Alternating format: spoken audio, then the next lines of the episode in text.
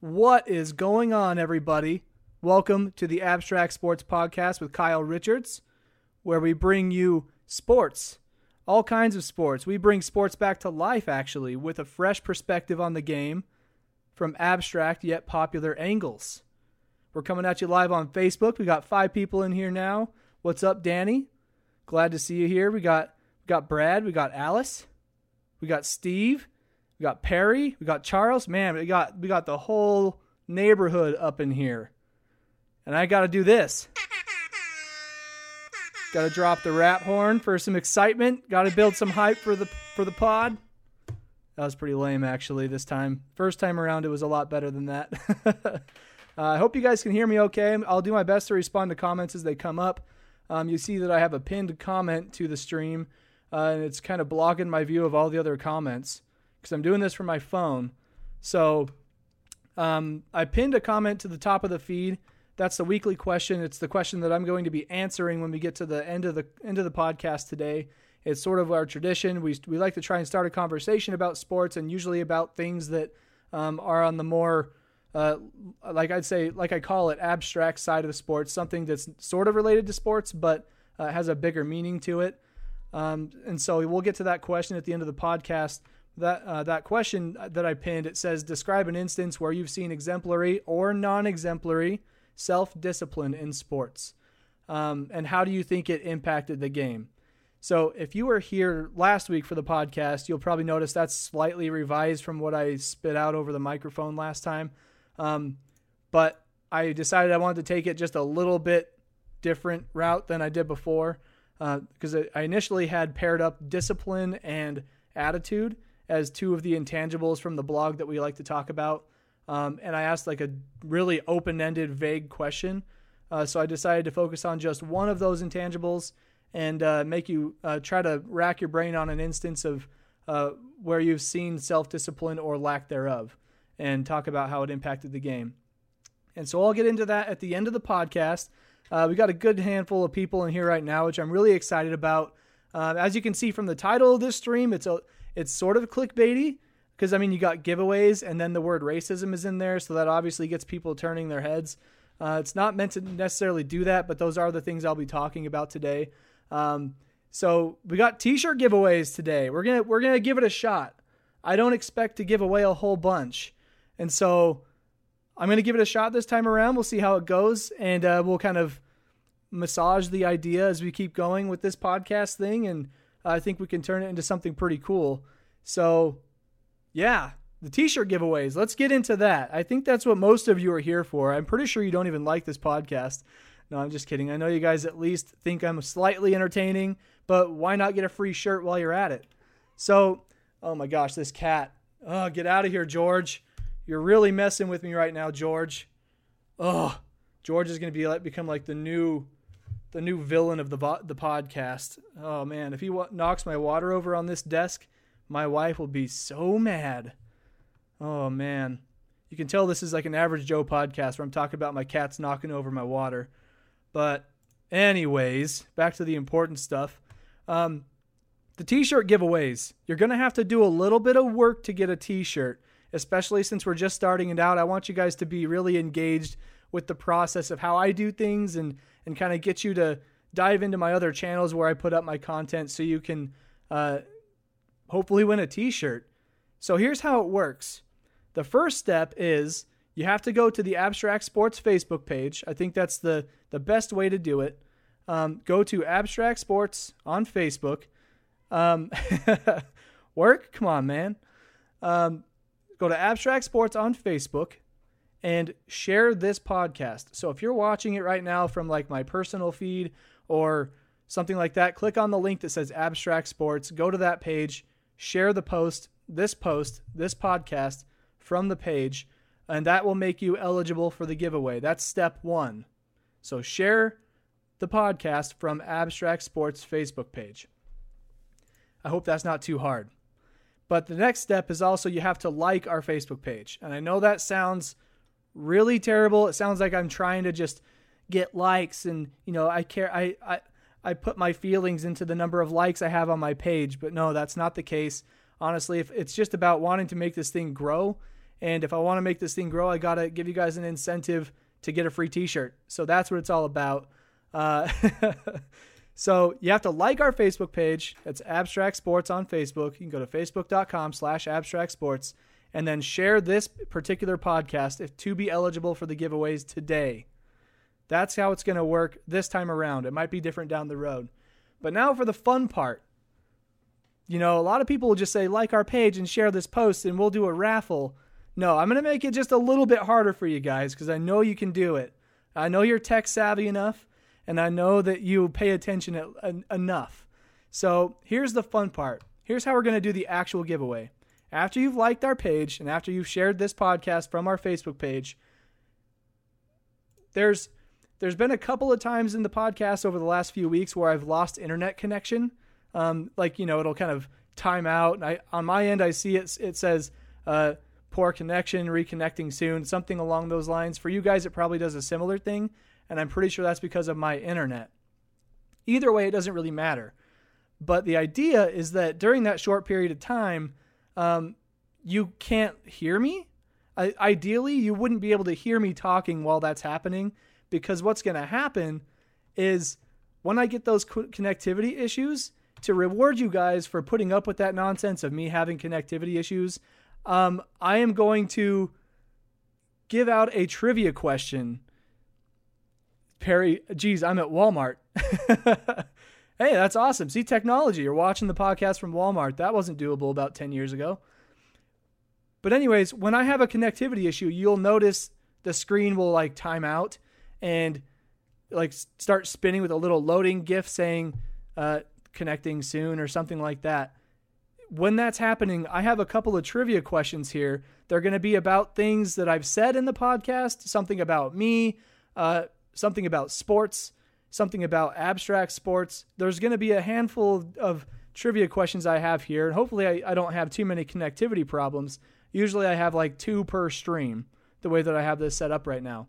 So the idea is that when I go down for downtime, I want to reward you guys for taking advantage of that and hopefully getting a t-shirt. So here's how that how it works. I give the trivia question when I have a timeout issue, and I'll probably mention it in the podcast so you have a, a secondary way of knowing that it happened.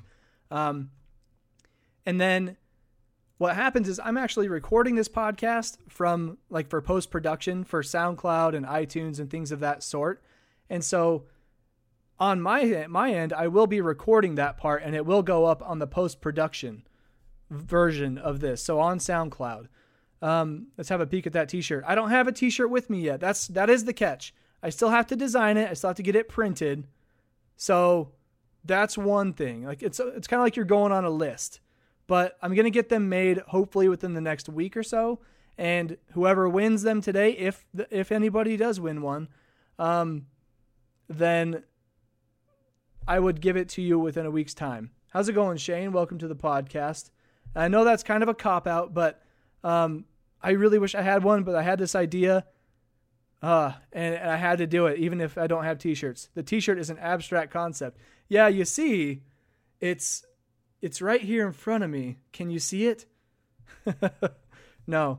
Uh, so when I have a connectivity issue, I'm going to give out a trivia question so what you're going to have to do is after I put this up on SoundCloud after the show is over, so probably around like 8:30 or 9, um, I mean you're going to have to be paying attention because I'll be sharing it on the Facebook page. That's why you'll want to like the page so you can get the notification or see it pop up on your feed.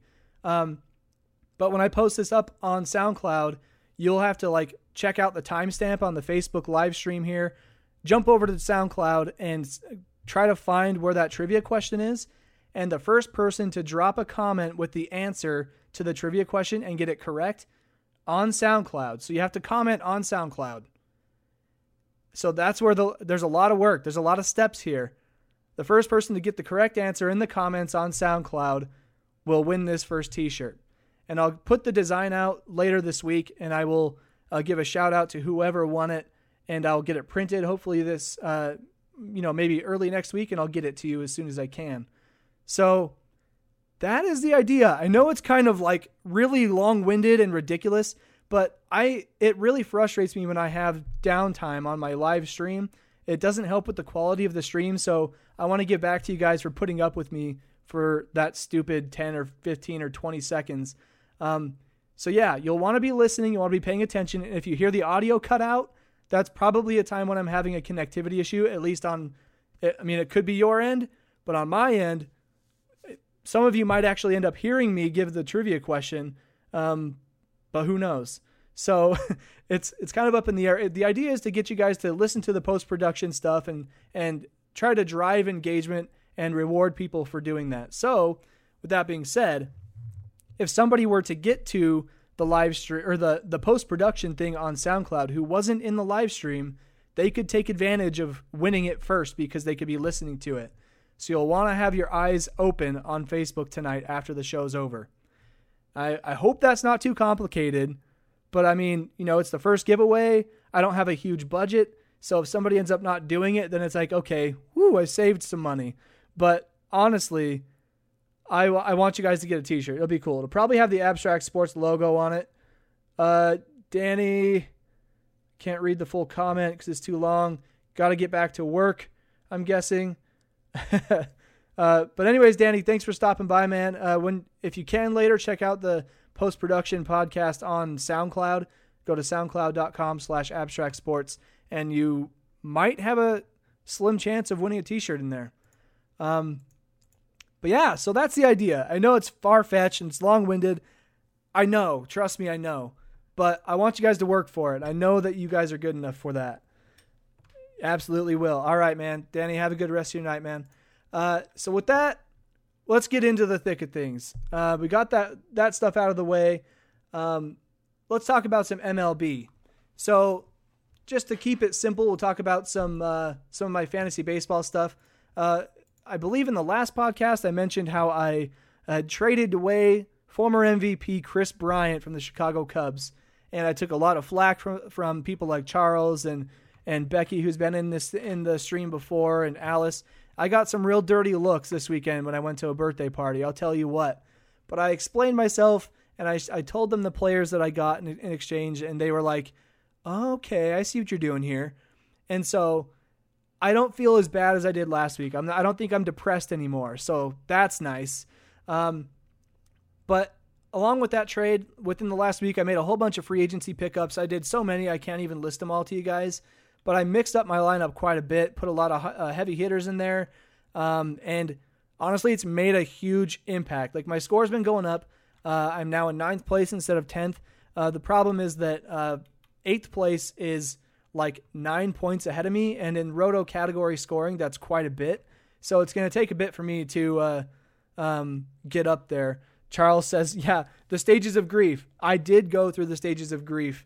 Uh, I don't even know what those stages are exactly, but I know what you're talking about, and I experienced many stages of disappointment and uh, oh, what's the first one? It's uh, denial. Like, uh, no, I didn't do it because this. Like, yeah, defending myself. I definitely did all those things. Um, but I bet I think what it did is it sort of it made me pay closer attention to my fantasy baseball lineup and it made me it like lit a fire under me to want to do better because I made this ridiculous decision to trade away the MVP.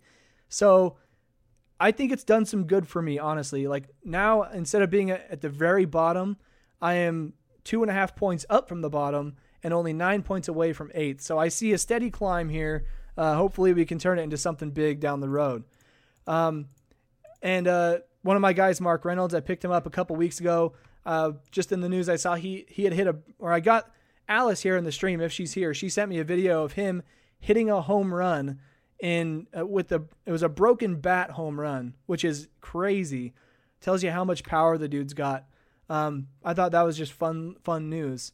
Um, but there there's been one story in particular surrounding the MLB this week that has been unfortunate, um, but interesting to follow because it's been there's been sort of a happy ending to it, um, and I wouldn't even call it a happy ending because it's an ongoing issue. Um, but it's something that I want to talk about because it definitely definitely relates back to the universal qualities of the fact that we're all people. And like part of the abstract sports blog is to talk about the more human side of sports not just looking at numbers and things like that like you know athletes also are human beings and this issue kind of uh, runs into that situation. Uh, Brad says it's a long season. Yes, it is. So I have, I can I definitely have time to climb back to first place, and I plan to do that.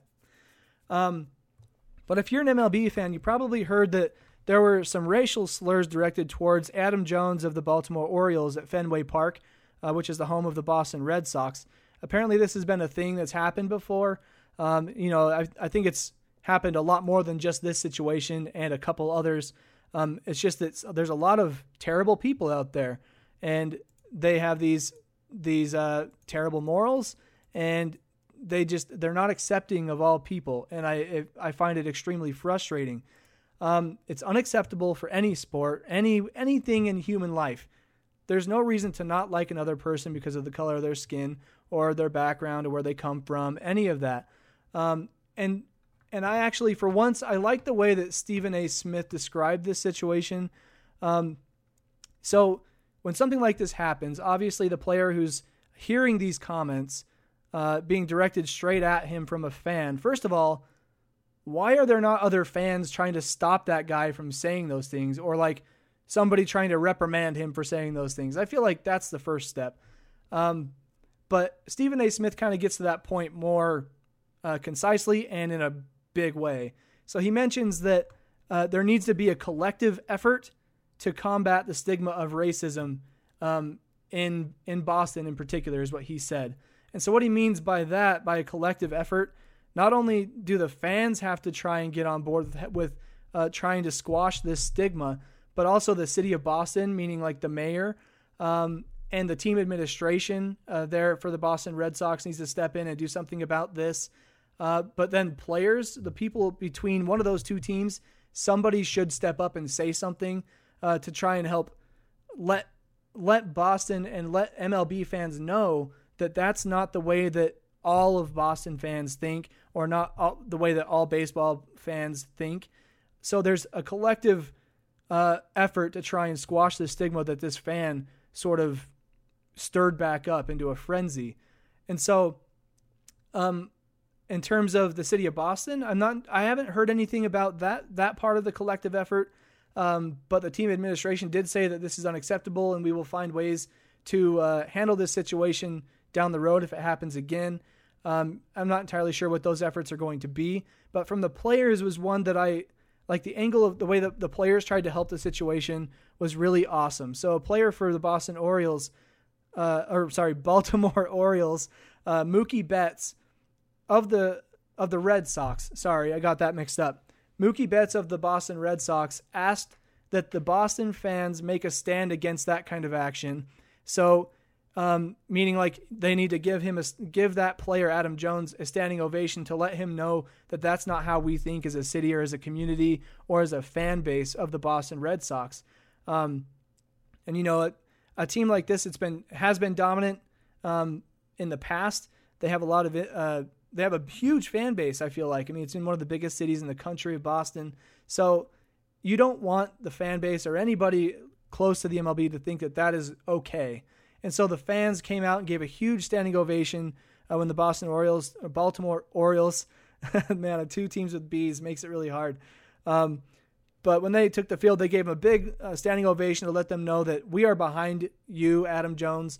We don't want you to deal with this ever again. The guy who did this is uh, a bad person, you know, all those types of things.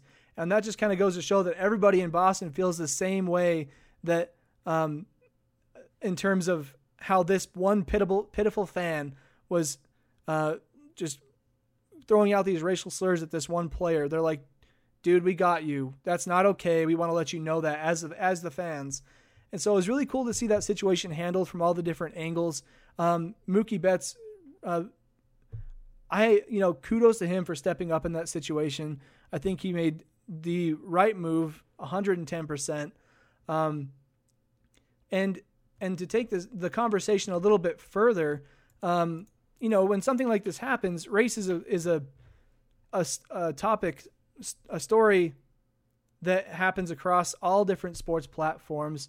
As you know, as humans, we are diverse, and in sports, they are also diverse because that's just how they are. Like the the general population of people who enjoy playing sports is a diverse community, and so to take it across to the basketball side of things, Draymond Green added to the conversation, uh, saying similar things as I've already said, but added that he can't imagine what Jackie Robinson must have went through when he broke the color line back in 1947.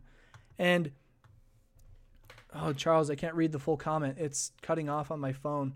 Let me look it up here. Oh my goodness. Thoughts on, about Boston having a reputation amongst black players as having a consistently racist fan base.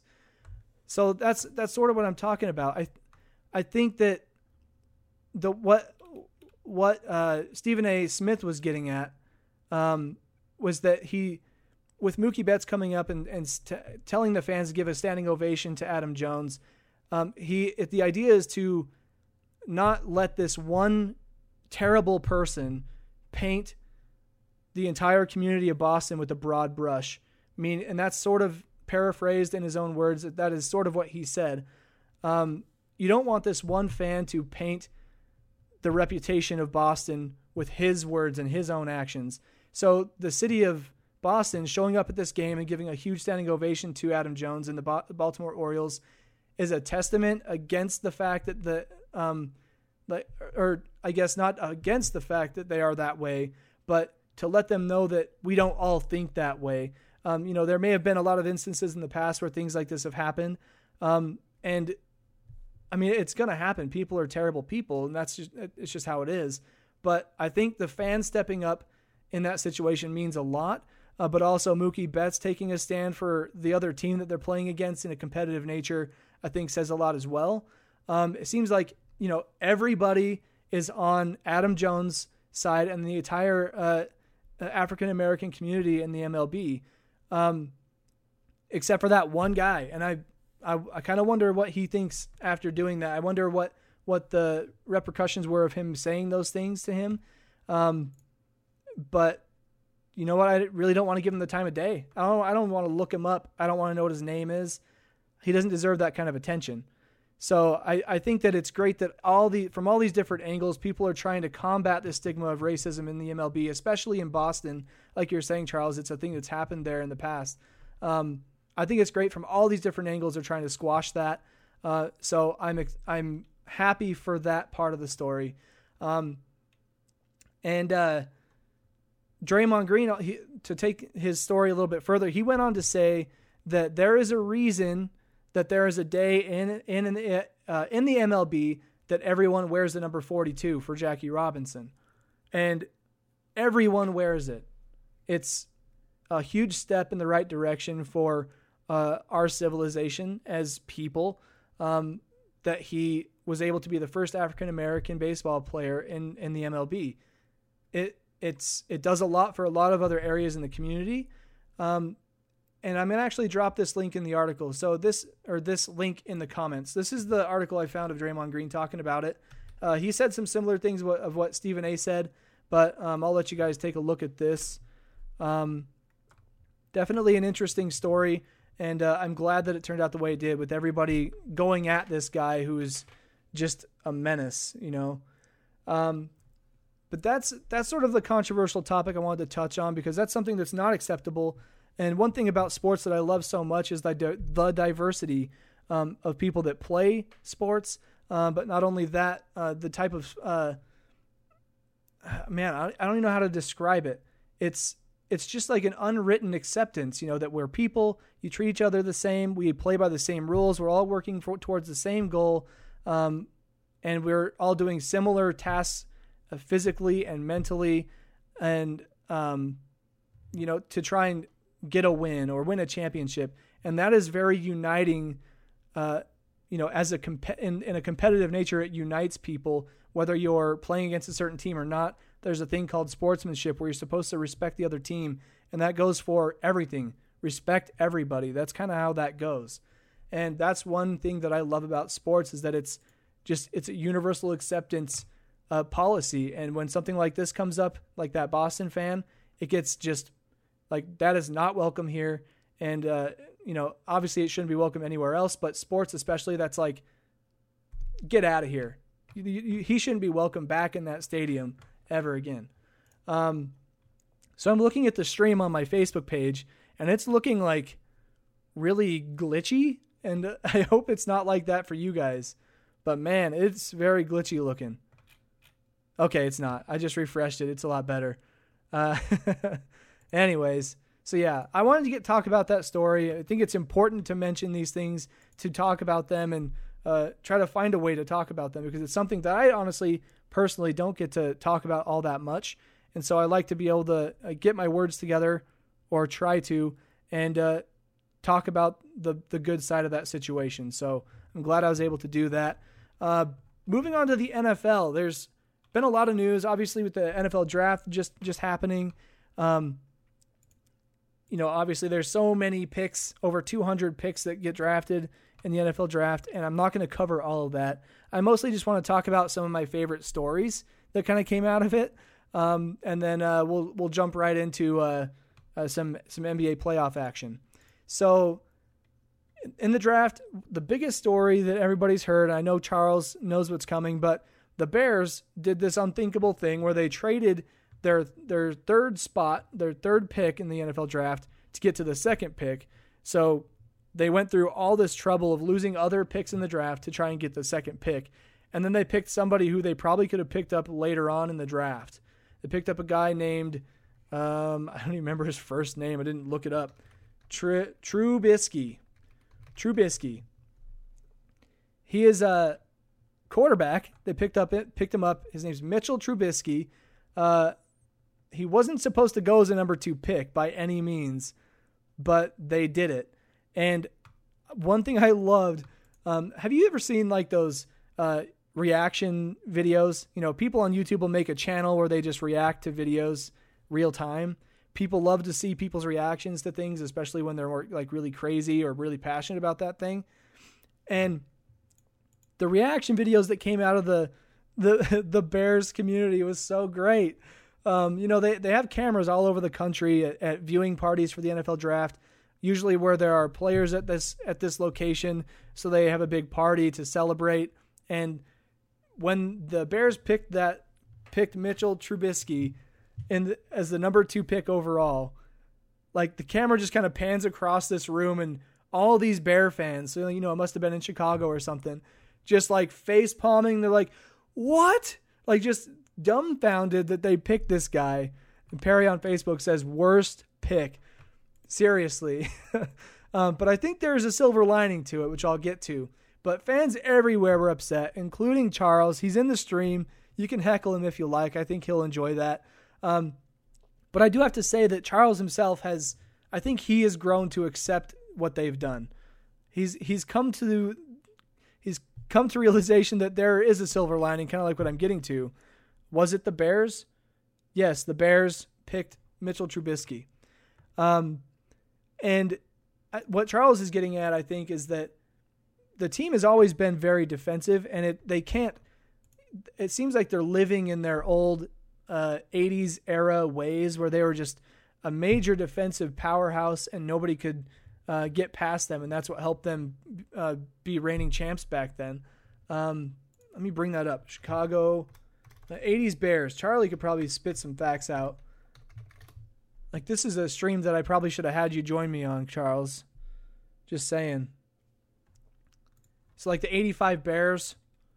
Uh, let's see. The uh, I don't want the 85 Bears. I just want Chicago Bears on Wikipedia. Let's go. Shout out to Wikipedia for making this service that I use all the time. Uh, here we go. Chicago Bears. So they have, I don't think they've never won a championship. Is that true? Championships. Okay. NFL championships. Pre 1970 AFL NFL merger. They have 1921, 32, 33, 40, 41, 43, 46, 63, uh, then they won in 1985. That was back when they were in their super defensive prime. Uh, Perry on Facebook says Watson is a better quarterback in the draft. Yes, 1985. That was the year that they were just unstoppable, and a lot of that was because they were defensive. They always have been. I remember players like Brian Urlacher. Um, he's like the main guy that I remember. uh, Charles can tell you all about the Bears, but with the Bears taking a quarterback in the draft this year, it's sort of like maybe they're trying to switch it up a little bit. They usually pick a defensive player in the first round. Um, Bears wouldn't would be better off signing Romo. Perry on Facebook dropping jokes. I love it. oh my goodness. But the fact they're picking up a quarterback, maybe they're trying a different angle, and you never know what could happen. You know, there's there's been a lot of flops in the NFL, especially, you know, first rounders come out like Reggie Bush. He was one of the bigger flops. Um, Watson wins. I will say that, but he, oh my goodness, comments are so long I can't even keep up. I can't even read them all. He says Watson wins, Charlie on Facebook. I will say that, but he threw a ton of interceptions and turned the, turned his wheels a bit quicker than Trubisky. Okay, yeah, so he's not as steady in the pocket as Trubisky. Um, and sometimes that can be a good thing for some quarterbacks. Um, Brad says, What about when the Saints traded their whole draft for Ricky Williams? Oh, okay. I see what you're talking about. well, Ricky Williams, he did a lot for the Dolphins, but they weren't a championship team. They never won one. So, and and you know what happened to Ricky Williams? He just kind of he was good for a handful of years, then he just sort of fell off. But definitely an interesting story to see the Bears go through all that hassle to pick a number two guy who shouldn't shouldn't have been picked that early. Maybe it'll turn out good for him. You know, somebody like uh, um, Mariota, Marcus Mariota got picked really early in the draft last year, um, or a couple years ago, and he hasn't quite been a flop. I mean, he broke his leg late in the season this year, but I think uh, he's going to be really good when he, he's going to come back stronger. Same with Derek Carr. So I, I honestly hope the Bears can turn that into something. They've been uh, sort of on the down for a long time. Like Jay Cutler was okay a handful of years back. Um, yeah, Steven says Ricky wanted to smoke weed instead. yeah, get your priorities in order, man. You're only making millions of dollars. Why throw that away? Um, but yeah, so that was that was a fun story. Rebuilding on the offensive end instead of the defensive. Uh, another fun story was T.J. Watt, the brother of J.J. Watt, that defensive beast as well. Uh, T.J. Watt went to the Steelers, and uh, J.J. Watt comes out and says that he he told Antonio Brown to haze him something extra. so a little brotherly love. Obviously, hazing is not allowed in the NFL. I'm sure there's some stuff that happens, but from brother to brother, you can't help but laugh at that. Uh, and Brad Brad's trying to defend Ricky Williams right now, saying that he was meditating instead of you know smoking weed. He was helping him meditate.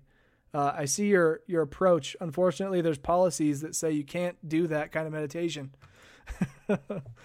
but when the whole, honestly, I don't pay attention to the NFL draft. I think it's just overwhelming. There's too many things to look at. Um, sorry if you, you keep seeing my hand show up on the screen because I'm like swiping up and down to see the comments. Um, Obviously, you people on SoundCloud and iTunes don't know what I'm talking about. But if you join the Facebook live stream, facebook.com slash abstract sports, on Wednesdays, 7 o'clock Mountain Time, 9 o'clock Eastern, you'll know why you're seeing my hand. Boom. Shameless plug. Maybe he can rap. They need something. Let's see. I need to look at that full comment.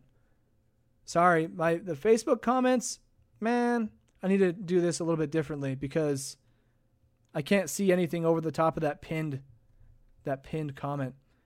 Uh, Alice says maybe he can rap. They need someone for the next Super Bowl shuffle. you never know. I mean, uh, they'll find a use for him, whether he's uh, helping the the uh, the actual starting quarterback warm up or do his drills. He'll provide some value to the team, no matter where he ends up, whether if he stays with the Bears or if he goes somewhere else. So, um, I have optimism for his his outcome. But anyways, with all the stories going on in the NFL draft, it's kind of crazy. Uh, but the one thing that I like the most is when you get a, you see these stories of these like it's almost like rags to riches type of stories, um, where these these kids who come from um, all different kinds of backgrounds, uh, sometimes um, less fortunate backgrounds, they find football as a savior and they make it to the NFL. And you see these videos of them getting drafted to the to a certain team, sometimes their favorite team, and seeing these grown men get to this point, they're so humble about getting there and then they get drafted and they just like unleash. They just start crying everywhere, all kinds of emotions. People dropping f bombs on live TV. And, uh, you know, that's raw emotion. He said that was raw emotion. I agree. I mean, I tend to, I, I've definitely dropped an F bomb out of passion and excitement and anger. You know, times when emotions are high, I've dropped an F bomb. Why not when you're on live TV? um, but I just love seeing those stories because you can't help but be excited about these people. Um, I mean, you know, I'm sitting here just watching these guys be excited, and you're like, you get a feel good feeling out of that for them getting a feel good feeling for getting drafted. It's like if you haven't read Charlie's uh, post on on the blog, if you go to abstractsports.com, there's an article on there. Um, it's titled "Is It Just a Game?" And he talks about this crazy attachment that we have to players and teams, and it's almost like we live vicariously through their stories and I'll admit I kind of do. I mean, everybody does. I feel like just Brad saying all the times when you should be dropping f bombs, only when emotions are high. um, but he wrote an article called "Is It Just a Game?" He talks about that that crazy attachment we have, and I think when you see these stories, it's sort of along those same lines. You can't help but be excited for them because you know you you have empathy for them. You maybe once you dreamed of being a professional football player and so you have empathy for what that might feel like and the euphoria you'd be feeling just like unreal adrenaline pumping and dropping live uh, you know f-bombs on live tv those are the things of champions those are the things of stories that you want to hear down the road so i don't know that's my favorite part of the nfl draft to me it's a it's a lot of hype um, it's a big marketing ploy which you know i whatever it's a business why not um, but it's a, it gives fans a reason to get excited for football coming up. It, it has its purposes, but uh, those are my favorite things is seeing those stories. Um, just just very just raw emotion. Can't you can't beat that. Best reality TV. So, anyways, we got through the MLB. Uh, we got through the uh, NFL. Had a few stories there. Uh, now let's move on to the NBA. I'm going to try to keep this somewhat shorter because the question section is going to be um, kind of a beast compared to what it's been in the past. and so let's go into the NBA action. So, round two has begun. We've got Utah, the number five seed in the West, taking on the number one Golden State Warriors. That's the series that I am paying the most attention to. Um, game one happened last night for that series. As you know, you may know that the Jazz and the Clippers went to game seven. Jazz won three games on the road in LA, one game at home, which I was there to witness, um, to take on to take out the Clippers in the first round. Seven games for a team like the Jazz that needs the playoff experience. That is so big for them, especially going into next year. They have that newfound confidence of what it takes to have that winning culture in the locker room and what it takes to get to that point in the playoffs. Um, and I need to pull up this comment again because I can't read it. It's too long. Uh, Brad on Facebook says, "Why do superstars act so dramatic when they get slightly fouled?" Um, are you getting into the LeBron James hater rant again? Because that's where it seems like this is going. um, I don't know. Maybe I'll address that question later.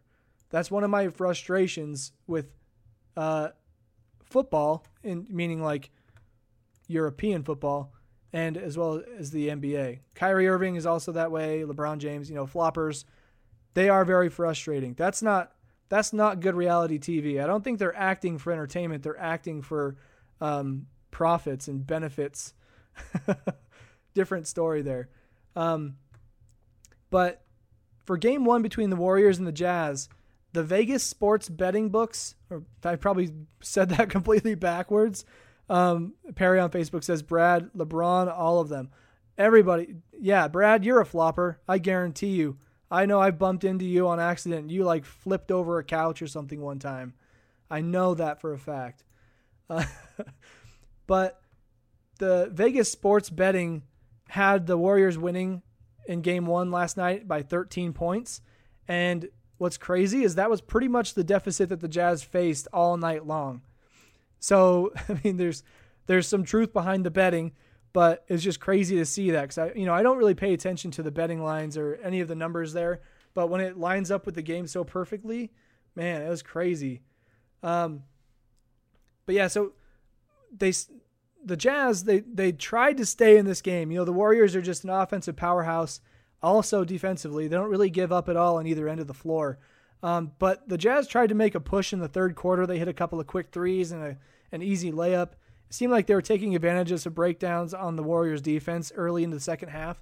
But a couple minutes later, go figure, the, the Warriors just kind of figured out on the fly and uh, they start matching their points just right back. So they kept that 13 point ish deficit all the way to the end of the game. Um, and then you have game two coming up tomorrow. That's Thursday, May 4th at 10:30 p.m. Eastern time. Uh, you'll want to catch that. I know I'll be watching that one um, because I have some news for you guys. I uh, let's see. We got some comments here. Curry schooled Gobert in dribbling. Well, yeah, Curry made him put him in the spin cycle, as they say. That was pretty funny to watch, actually. Total mismatch on the perimeter. You know, Curry's just going to get him all mixed up, and I'm surprised Rudy Gobert didn't fall over. But I have some news for you guys, and it's going to make you super jealous, but I'm going to tell you anyways. And there's, Brad, I'm pretty sure, I don't know if you know this yet, but I'm going to game three in Salt Lake. this will be my second playoff game this year. I had never been to a playoff game my entire life.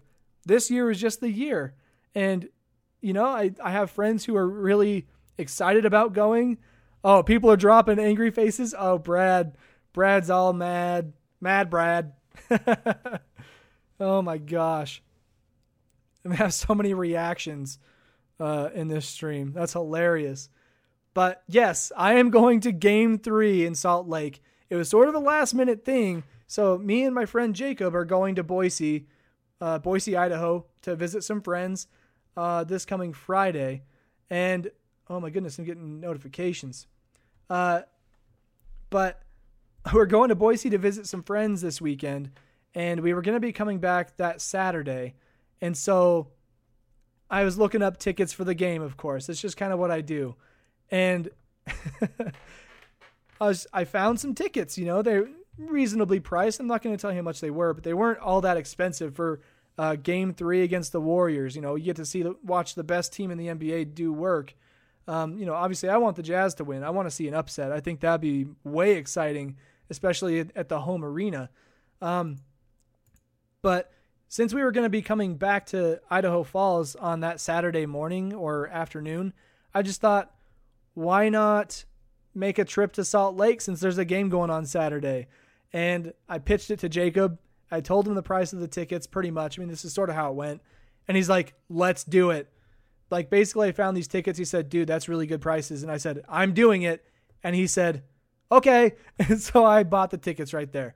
Um, so that's going to be really exciting. It's going to be a, a fun little uh, broad trip. Broad trip. B R O A D. Dang it. That one didn't stick.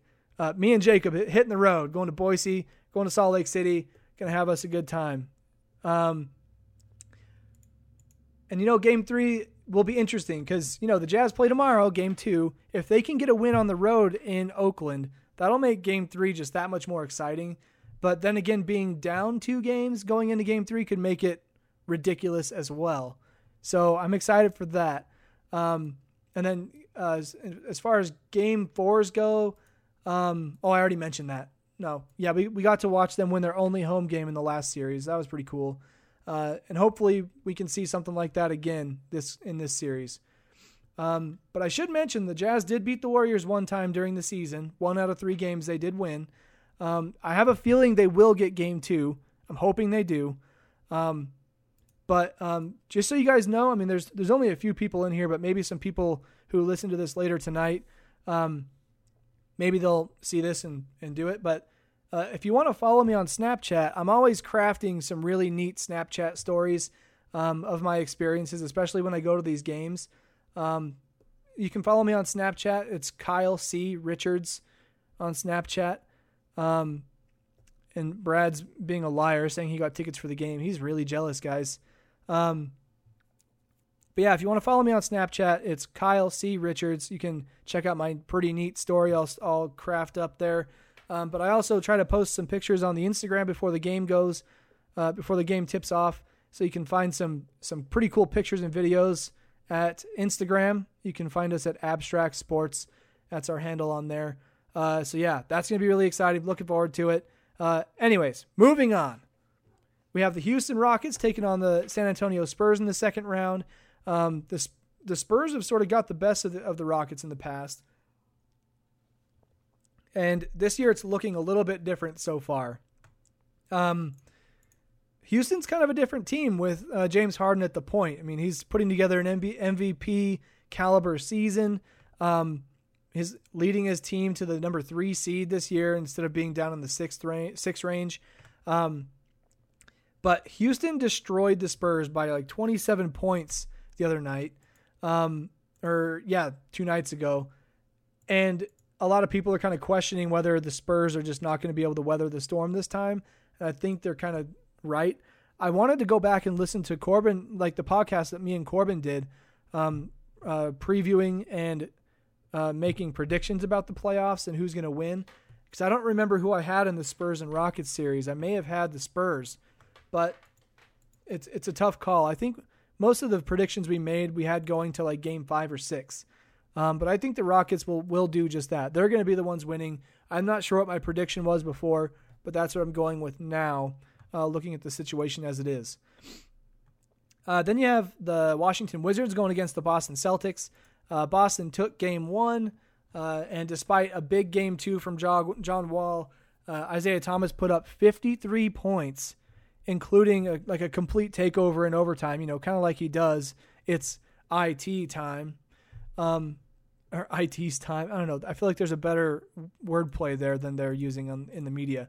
Uh, but because of his push in overtime, they got the win. Um, and uh, oh, apparently right now, yeah, I, I forgot to mention that. Thank you, uh, Brad on Facebook. Thank you. Says uh, Spurs are up by eight in the first quarter right now. So there's that. Perry says my phone, his phone is going to die. Oh no!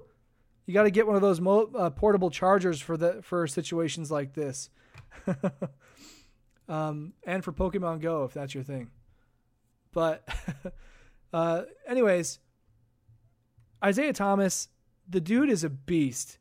Um, and I have more about him later on in the stream, but he puts the team on his back a lot. And he's like one of the most, he's one of the shortest players in the NBA, if not the shortest. And he comes up big in, in the clutch when his team needs him all the time. Even in the playoffs, he's done that. You know, they gave up the first two games in the first series, and then they went 4 0 the next four games. Uh, Perry, yeah, you got to have that battery on you, man. Um, we got about 20 minutes left on here, so we'll see if you make it to the end. But yesterday it was Isaiah Thomas's sister's birthday, his late sister, uh, one that passed away in the car crash.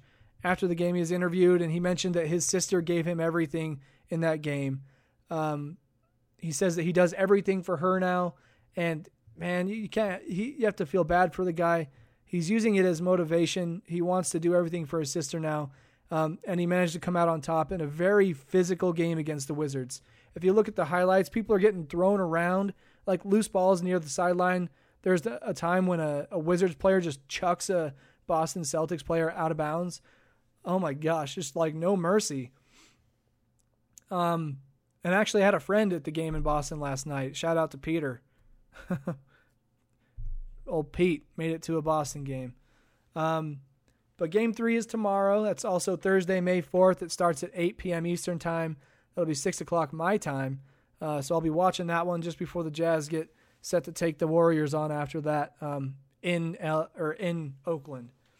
And on to the next series in the wet, or this is the East.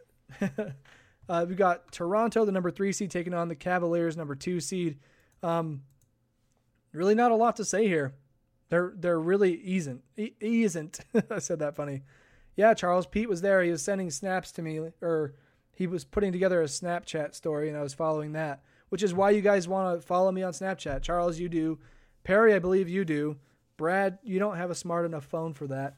Um, but you get to see some of the things as they happen real time, which is kind of fun. Um, but, anyways, in the Cleveland series, I really don't have a lot to say. Cleveland took game one pretty easily, and then game two is going on right now.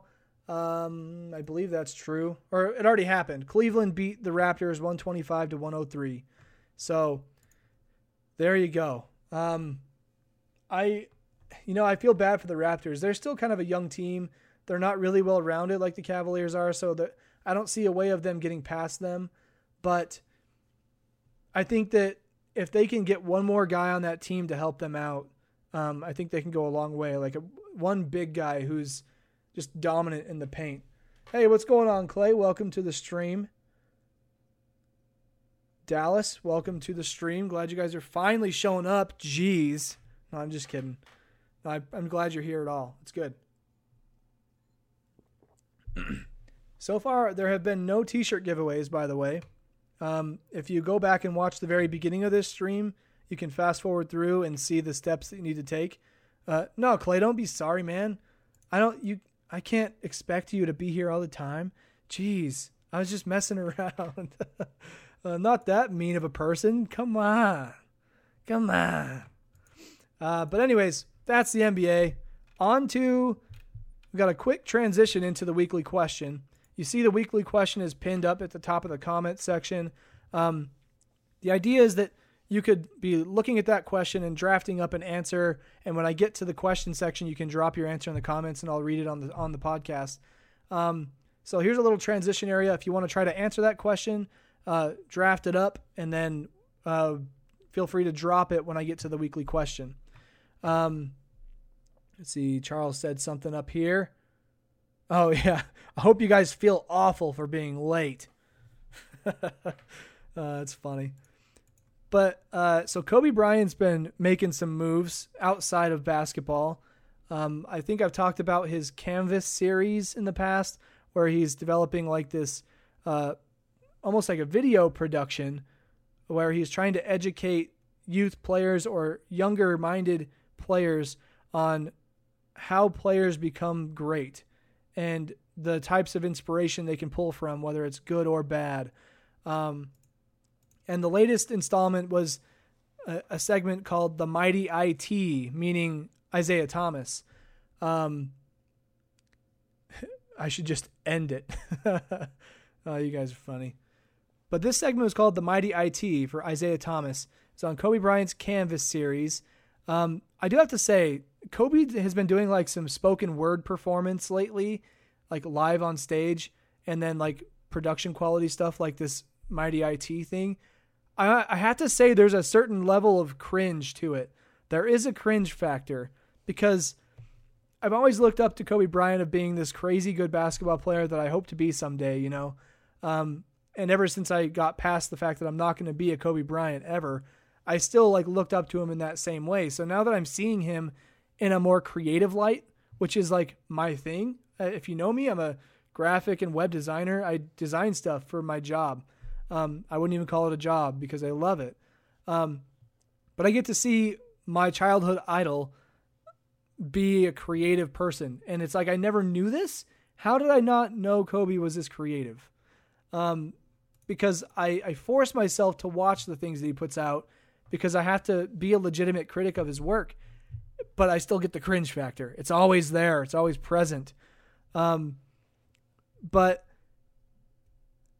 th- you just have to watch it. You know what? I'm gonna drop the clip in the comments. I've been. This is another new thing I'm doing lately, dropping things in the comments as we go, because it kind of uh, helps you guys follow along. So let me put this in here real fast. Oh, hurry up, Facebook. Jeez, slow poking. All right. Let me drop this in the comments here. So this is the production. I hope it's the right video, but this is the production of the Mighty IT. Um, but he he talks about well, first at the beginning, there's a kid that's singing like this number, and then Kobe comes in and he tells this story like it's like a poem almost, where he's talking about how it doesn't matter how big you are or how small you are, you can all you can still do good things. Um, and there's a line in there that I, I think I shared on the Facebook page. Let me try and find that real fast too. It was really good. Uh, yeah, here it is. This line comes from that production you'll you might watch in the comments that I just dropped there. Uh, but he says, "This five foot nine can't be measured in combines. No sprint, no drill, no vertical leap can measure heart that can't be beat. And I was like, dang, Kobe Bryant spitting bars, spitting bars that are in in line, are in a parallel with the the themes that the abstract sports blog is talking about. Um, the intangibles, you know, when you have a player who's five nine, you've got to be better than just uh, being strong. And uh, I guess strong is sort of an intangible. There's not a stat column for that either. But even when things are against you, you have things like leadership and um, control over a game, um, like and attitude, the desire to win, all these things that you can't measure that Isaiah Thomas brings to the table. And I thought that was a really cool touch. Um, and it's just awesome to see the things that Kobe Bryant is doing uh, that have parallels to the blog. And I'm gonna real quick. I'm gonna try to find this other thing from Bleacher Report on Instagram. They put another really cool thing out. I might try and share this if I can find it. Should be pretty quick. I mean, Kobe Bryant's on it, so it's it's gonna be like right in my face. Where is it? There it is. All right. Is there a way I can share this from Instagram? I doubt it. Embed? Huh? No, I don't want to embed. Darn it. I shared it on the Facebook, or no, I didn't. Hmm. I might have to find a way to repost this.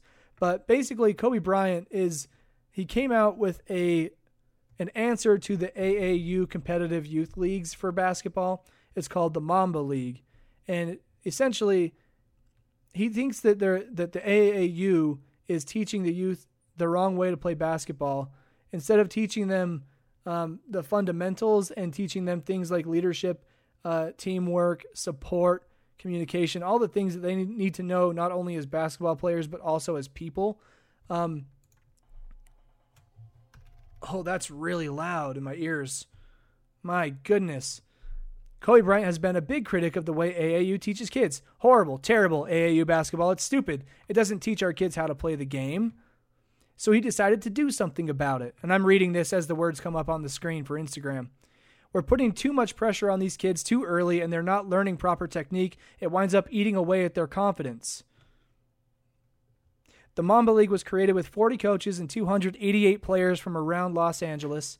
We challenge kids at the age of 8, 9, 10 to shoot on 10 foot hoops, and that doesn't make a difference. Uh, by lowering the hoops and playing on a smaller court, the Mamba League encourages basketball fundamentals. Kobe also focuses, focuses on inclusivity with the 45% female population. Through playing the game of basketball, I learned not just about the game, but about myself. You grow as an athlete and as a person. That line right there. That is what it's all about. That is abstract sports to a T. Um, but yeah, when you when you play sports, especially organized sports, you learn a lot about yourself because you're making connections with people who are your age, you're getting to know them, you're socializing yourself. And without that type of stuff, some kids turn out to be um, you know introverts, and that's not a bad thing. Um, but I'm just saying that uh, being involved in sports is a good thing um, because it can do those things for you as a, as a person. Um, you build these relationships. You also learn these life skills um, that can benefit you down the road.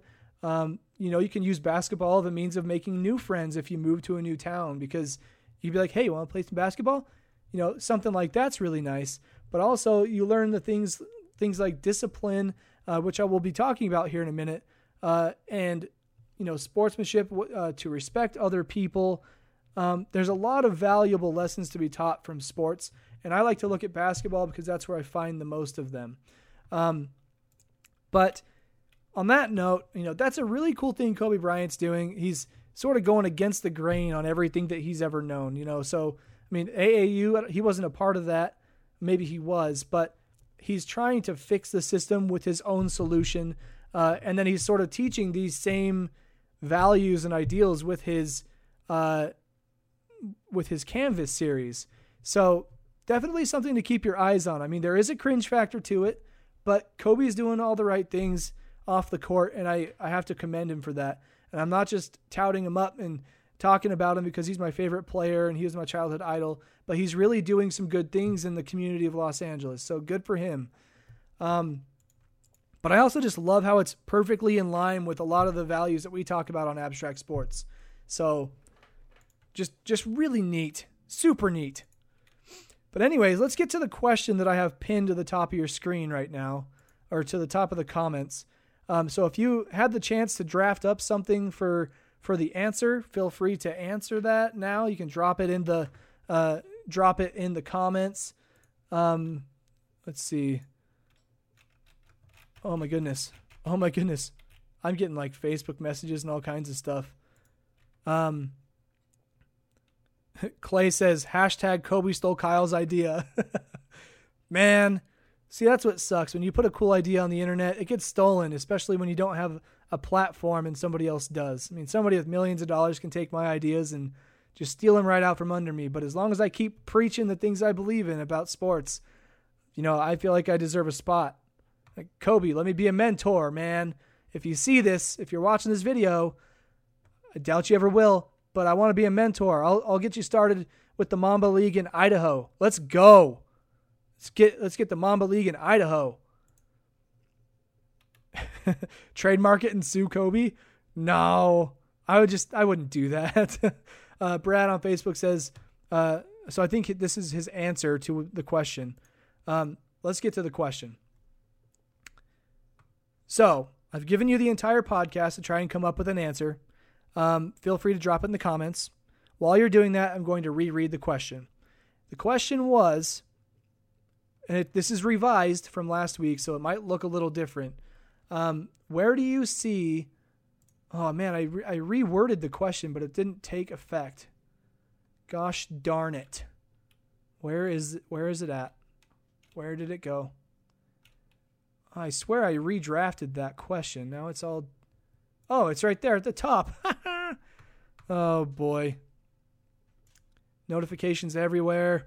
Uh, okay, the question was describe an instance where you've seen exemplary or non exemplary self discipline in sports, and how do you think it impacted the game? And I've I've got one answer here from Brad, I believe. Uh, he says Tyson, Mike Tyson biting Holyfield's ear. Uh, yeah, that's not very good self discipline. Maybe in the moment he didn't think about uh, the repercussions that would have, or like maybe in his head he thought nobody could see him, like there weren't cameras and thousands of people, millions of people watching the fight. Um, and obviously that impacted the fight. He was disqualified. Um, so yeah, that's obviously something you don't want to do. You don't bite a guy in a game where you're punching people. You don't. he brought teeth to a, a glove fight, if if you can put it that way. um, but yeah, so the question is a little bit uh, open ended, and it kind of makes you think a little bit. Like self discipline in sports, you know, you you probably can think of several instances where that happens. Um, but I, I am like encouraging you to think about self discipline and then, you know, in sports, but then trying to relate that to real life or relating it to, oh my gosh, cat. Do I still have internet? I apparently do still have internet. Cat just knocked over the internet machine. but uh, self discipline shows up everywhere in sports, and I'm going to give some examples of uh, the type of stuff I think about. Um, here we go. So, for example, you can think of discipline or self discipline as being patient or sticking to a game plan or uh, taking what you learn in practice and putting it into action in a game. Um, that can also be deemed as uh, something that could fall under the development category of our intangibles. Um, but ultimately, being self disciplined is doing the right thing as far as what you're asked to do. Uh, Clay on Facebook says self discipline. Randy Johnson in his 20 strikeout game is savagery. Knew his game, knew his pitches. Yeah, see that that is a good example of self discipline. You know what your you know your strengths, you know your weaknesses, and I'm sure he did. He's done homework on the the batters that he threw against, so he knew the type of pitches uh, to throw to a certain guy, but then having discipline in uh, following the game plan of, you know, obviously you're trying to strike guys out all the time, but there's a certain set of pitches you need to throw to guys to keep them on their heels. Um, and 20 strikeout game, that is the most I've seen one of my pitchers get on a given day in my fantasy league is like seven. So I could like 20 strikeouts, man. That is unbelievable. And like the endurance you have to have as a pitcher, not throwing your arm out in that situation, that's ridiculous. Charles on Facebook has an answer. He says, a Sandy Koufax. He didn't play during Jewish holidays despite what it did to his streaks and numbers. Plus, it pulled him from a World Series game and incensed his fans. But he maintained his belief system and stuck to his convictions, never gave in. Plus, he pitched with severe arthritis for years. He just knew what he needed to do. And that's a great example of taking self-discipline and like like merging it with sports and real life. So, you know, you you stick to your beliefs. It, you want to be the person that you want to be, and for him, that was sticking to his religion. Good for him. You know, he he stuck with it. He's true to himself, and all is well in his life. You know, even if it's a it, obviously that's going to affect the game, and it's going to take his fan count down. But he's he's kind of like a Tim Tebow. He doesn't really I mean, I I'm not trying to make the comparison like they are the same person or anything like that, but the storyline is what I'm talking about. The storyline is a little bit the same, where you know they're both uh, pretty religious people, um, and they go about their religious duties as they see fit for them. They don't care what other people think. They do it where where what means the most for them, and it's always you first before anything else, always.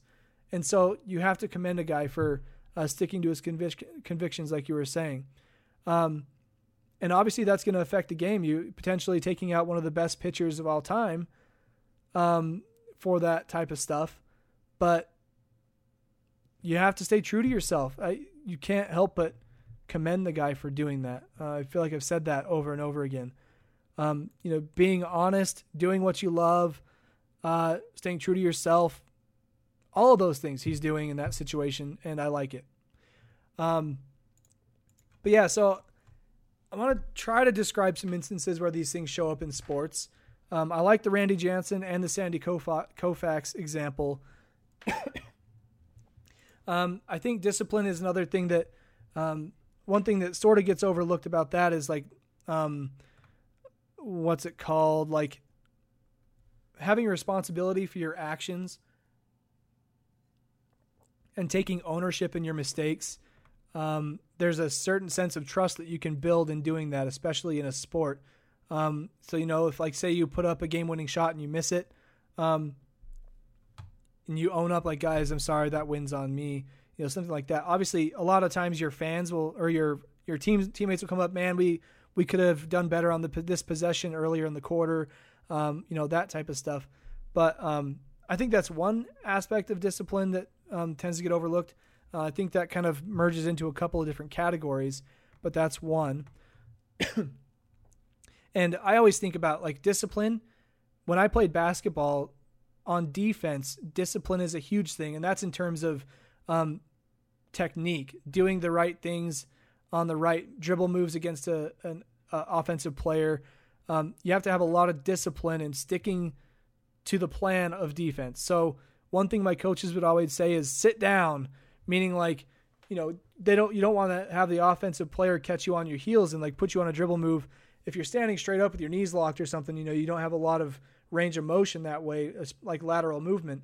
So when they tell you to sit down, you got to be disciplined to stay down, even though a player is pump faking, you know, trying to get you to jump in the air. The only time you should be jumping is when they actually shoot. So they always would try to discipline you to stay sitting down with a hand in the face you know, hand down, man down, keep a hand up, but sit down. And I just remember that being the hardest thing to do. So you had to have a lot of discipline and uh, carrying out the coach's vision. Um, but yeah, that's one example in basketball. Uh, and when it comes to football, let's see, discipline. I mean, I think I also think about like disobeying. Like you got to punish your players when they do something bad. Um, I think there's a lot of different ways you can take that with the NFL. For example, um, maybe Antonio Brown shouldn't be twerking in the end zone, He's got to have more discipline than that. Uh, he's costing the team uh, important yards on the kickoff that ensues after that happens. So, I mean, that's another uh, way you can look at discipline, but I think that's more focus. Like, focus on the thing at hand. Sure, you can celebrate. Your job is to catch a ball, but you could have done without that. You're hurting the team, and it impacts the game because you're giving the other team a uh, better better field position coming down. So that's a, a simple example of discipline I like to look at. Um, but I, am really love you, your guys's uh, thought on discipline and like trying to merge it with real life. Uh, Alice on Facebook says Dave Dravecky came back to pitch after cancer in arm, had to retire after coming back, and broke his arm throwing a pitch. Oh my goodness. Wow. And I wonder if that would be non exemplary discipline because you're putting your team's success at risk by uh, being injured and going in the game. I mean, obviously you gotta you have to do what you think is right for the team, but obviously that's a team call. The the the manager and the coach probably are like, yeah, let's put him in. So it's probably not all his decision, but a true competitor doesn't give up, and I think that that might fall under a different category, like. Uh, Oh, let's look over here on the Abstract Sports blog. Like, let's see, the intangibles. I guess you could call that like confidence going in and just trying to will your team to a win. Um, giving it all you've got, having effort. I think that's a really good one for that situation. Um, no, I really like that one too. But the way I, I like to try and talk about these intangibles. Like I like how you guys are merging it from real life to sports. And the way I look at it is, I appreciate all the viewpoints. I think it's great conversation. Um, but I like to think about like you know, say you have a coach who's telling you to do these things, and you're doing them because you love playing basketball, you love playing football, and you're trying to become the best you can be. Um, when you're when you have discipline in sports, it kind of teaches you how to how that that that sort of philosophy carries over into the classroom, for example. So, I mean, I know of several people who would say that their high school coaches or other coaches have had more authority over teachers um, in terms of teaching them things because, for one, they love the sport, they want to play it, they want to be around people who enjoy the sport as well. And so they look up to their coaches because they can teach them the things that, that can get them in position to be the best baseball player they can be. Whereas in the classroom, they're not teaching anything about baseball. Um, it's more classroom stuff. It's boring, you know, right? But I could tell you, I can't count how many times my coaches, uh, when I played basketball, would would mention the importance of succeeding in the classroom, and they would talk about I mean, obviously they're teaching you all this discipline and things that you can do to be a good basketball player, but these things carry over into the classroom as well. Like discipline, if you can follow orders from a coach, you can most certainly follow instructions from a teacher.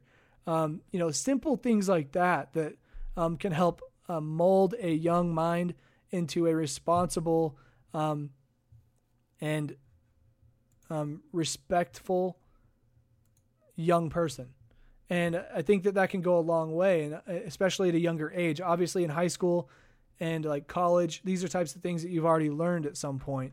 Um, but I, I just I love the little nuances in sports that like you see something happen and it has nothing to do with doing a math problem in the classroom. But if you look at it close enough, it's like, okay, I I memorized the entire playbook for the high school basketball team, and it helped me know how to memorize the formulas for my math test. You know, something like that. There's a little connection that gets made um, that I find like a huge importance in.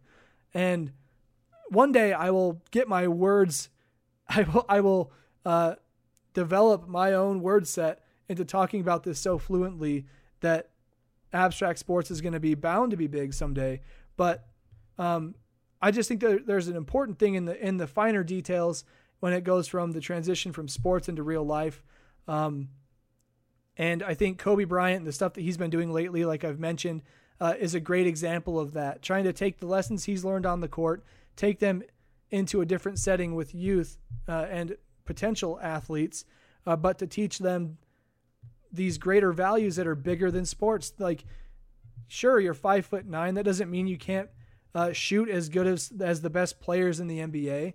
Um, you may not be able to dunk as well, but you have other strengths that they don't. So you're it's a, about seeing the glass half full, um, and that's an, a great example of uh, a, an intangible asset in sports and how it can affect you in your real life. It looks like we got another comment here. Um, Eric on Facebook says Karl Malone and John Stockton took a lot of discipline and practice to perfect their team efforts.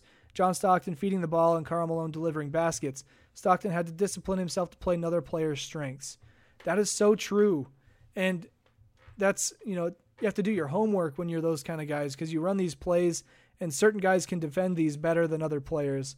Uh, but John Stockton is one of those maneuvering, like evasive point guards that could just find the way to get the ball the ball to anybody, especially Karl Malone, uh, when he had to.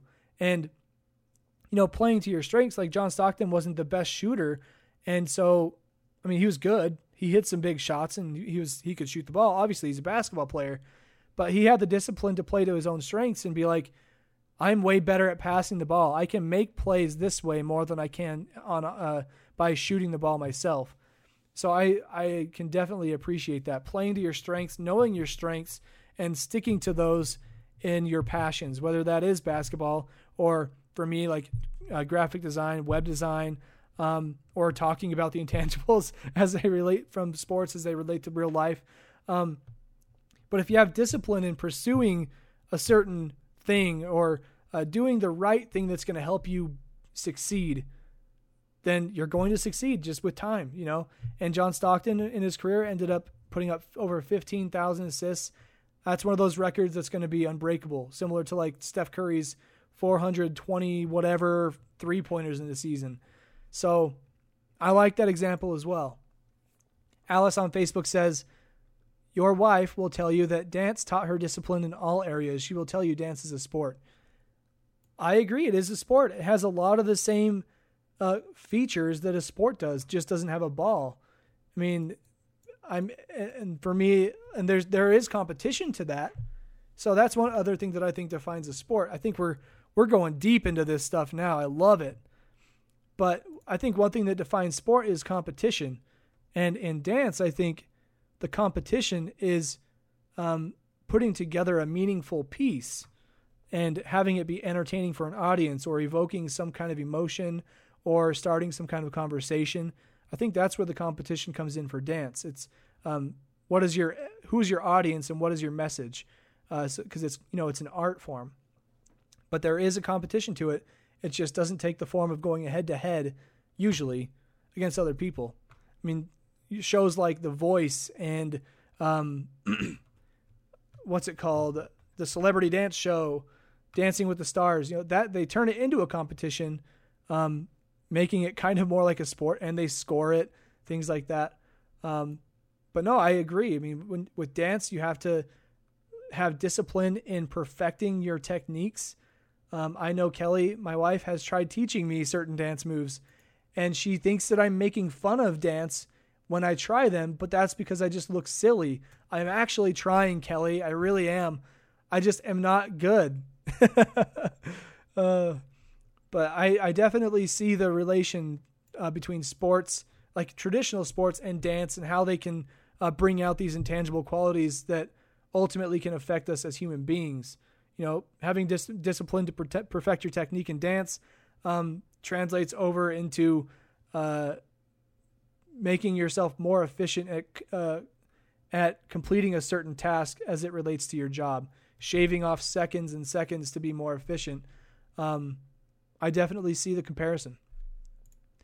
Man, one minute, one hour and 20 minutes, and we haven't had one single downtime yet. Unbelievable. Looks like we might not have a t shirt giveaway after all. Um, let's see, we got some comments here. Alice says she can't spot a basketball. Uh, Brad says that's why NFL linemen take ballet. Oh, there you go there's a good comparison where you're taking something that's not a traditional sport but taking the skills you can learn from it and putting it into into traditional sport. I like it. And I, that is, I think you would call that development and self discipline, uh, being willing to step outside the box to improve your skills as a player.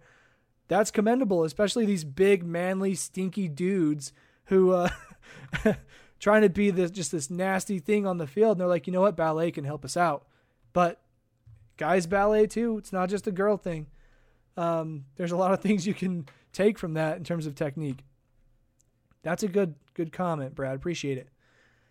But that was a deep conversation about some in, intangibles when they, how and how they relate to sports. I want to try and get better at using my words when I'm talking about these things because I I think that there like I said before there's a big thing that I think a lot of people miss when it comes to sports and it's that relationship um, of the things that happen in sports that can relate to your job, whatever it is, whether you're a civil engineer, uh, an elementary school teacher, uh, a scientist who works in a lab. You know, there are these certain things that you do in sports that also relate to that. So I love that we're we're starting to develop a dialogue about these things, and uh, I think we'll start to figure each other out as we go along, especially you regulars in here. Um, it'll help me um, flesh out my ideas on these things, which I think is awesome. But I also it'll help me learn a lot from you guys and how you perceive the intangibles in sports. So I really appreciate your support and uh, being here for this stream. So let's get into next week's question. This one's going to be somewhat similar, similar format. You know, it's going to be talking about examples as it pertains to an intangible. Um, and so this week's question is describe an instance or, you know, a situation where you've seen exemplary or non-exemplary attitude in sports. How has how can attitude impact a game, the outcome of a game? What types of attitude? Good, bad, positive, negative. Um, maybe certain players have certain attitudes, and that can be good for them, or it can be bad for them. Um, and sometimes the bad can be good. I mean, I, am thinking of examples off the top of my head right now. Um, I'm going to write it down so I don't forget it. Um, but sometimes being having a bad attitude can mean a good thing for a team.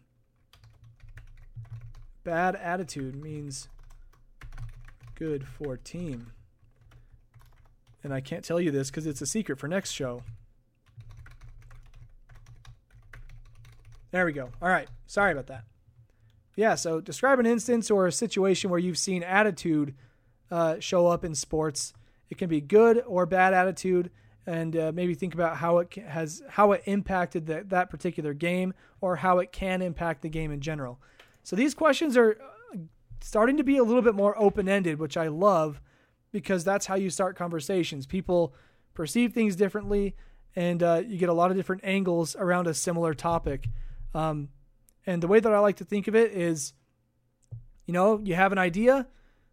Sometimes it's the best way to understand this idea is not to just like you know, the definition of attitude is, and you know, that's like a point A to point B definition of attitude. But I like to talk about attitude and how it pertains to sports and real life and sort of dance around the idea of what attitude actually is. It's a very abstract way of looking at it, hence the name of the blog and the podcast. So you dance around the idea of what attitude means in sports, and you can have a good conversation about it. And eventually, what do we have at the end? A different understanding with sports. And that's sort of what I'm trying to push. Um, I didn't expect this segment of this podcast to go so long or so in depth, but I'm glad it did because it's getting some of the some good ideas out there and uh, warming you guys up for what's to come. I think so. Um, I really appreciate everybody for coming through the podcast today. It looks like we've had about 350 people see this on their Facebook feed. The video's got 104 views. Unfortunately for you guys, I didn't have any downtime um, on in the podcast, so maybe we won't be doing a giveaway today. Um, I'm trying to think of a maybe we could do something else to do a do a giveaway. What do you guys think? Okay, I'm trying to think of a good thing. All right, I'm gonna try something a little different. I'm gonna try something a little different. Since I didn't have a connectivity issue with which I am blown away by, I'll do one of those fallback uh, raffle giveaways. So we're going to give away one T-shirt today. I'm going to unpin this comment now. Maybe. Let me unpin this. So I'm going to do a raffle type of giveaway, but it's going to involve the same type of steps. So after the podcast, um, I I'd go through a process where I uh, basically edit the audio and whatnot, and I put it up on SoundCloud, uh, which then gets put on iTunes and all those other things. But SoundCloud is sort of the main outlet where it disperses from, and there's a really cool place on there where you can have conversations. You can when you comment on a SoundCloud uh, podcast, it'll show you where the comment was in the in the stream, and it kind of can highlight the important things in a certain audio clip. Um, and so, what I want you guys to do to be eligible for the raffle, and this is me experimenting, this is me totally experimenting. But after I get this up on SoundCloud, uh, I want you guys to just go to the SoundCloud. If you have an account, feel free to follow. But um, and I hope that you can comment without being having an account. But I want you guys to just go to your favorite part of today's podcast and drop a comment about what you liked or didn't like about it. Um, just give a little feedback. Talk about something in the podcast that you thought was interesting. Um, maybe you thought something was funny. Just be like, ah, this is funny. That's it. That'll count. I just want to try to drive engagement with the podcast. Um, and one way we can do that, obviously, is on the live stream. But um, I can get good feedback from you guys on what your favorite part was of a certain show, and I can try to do more of those things. Um, so that's the rule. Go over to SoundCloud. Go to SoundCloud.com, uh, and then you'll want to go to the that particular track. So I'm going to be posting this up on the Facebook page after we're done here. It'll take me about 30 minutes to get up, something like that. Uh, so it's not going to be a rush to get there. Um, just want to make sure you uh, go and comment. And then in next week's show, I will announce who won the t shirt.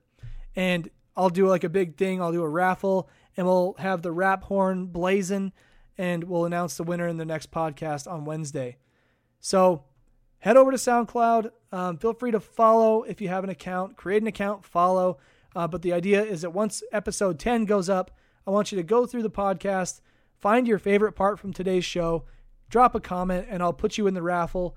Um, entries are accepted all the way up until the podcast starts, or we'll say up until six o'clock, the day of Wednesday. Um, that's one hour before showtime. Um, that's w- the latest I'll accept entries. That way I can get everything put together before the show starts. But anyways, guys, I'm I'm super happy you all came through. Um, I appreciate you guys showing up. It really means a lot because I think today we talked about a lot of the cool topics that I like to talk about in sports. Um, my jaw kind of hurts right now. The show went on way longer than anticipated.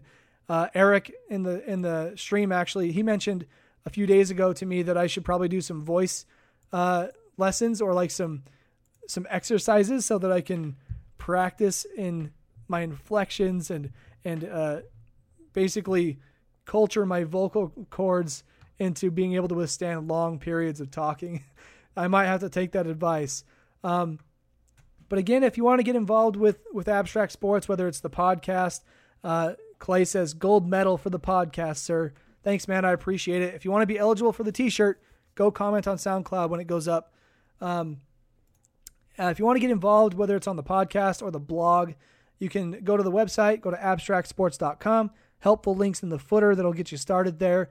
Um, but you can find this podcast on iTunes for those of you listening on Facebook uh, after this goes up. You can find it on iTunes, Stitcher, SoundCloud, YouTube. Uh, please drop a comment. Uh, let us know what you think about the content and the podcast in general. Feedback is always good, whether it's positive or negative. As I always say, uh, be sure to follow us and like our page at facebook.com slash abstract sports. If you like to tweet, you can find us on Twitter at abstract sports with a K. But man, now that my voice is gone, my jaw is just wrecked. Uh, I just want to uh, I want to want to say thanks for tuning in, guys. I really appreciate it. Uh, my name's Kyle Richards, and you just listened to the Abstract Sports Podcast. We'll see you next Wednesday.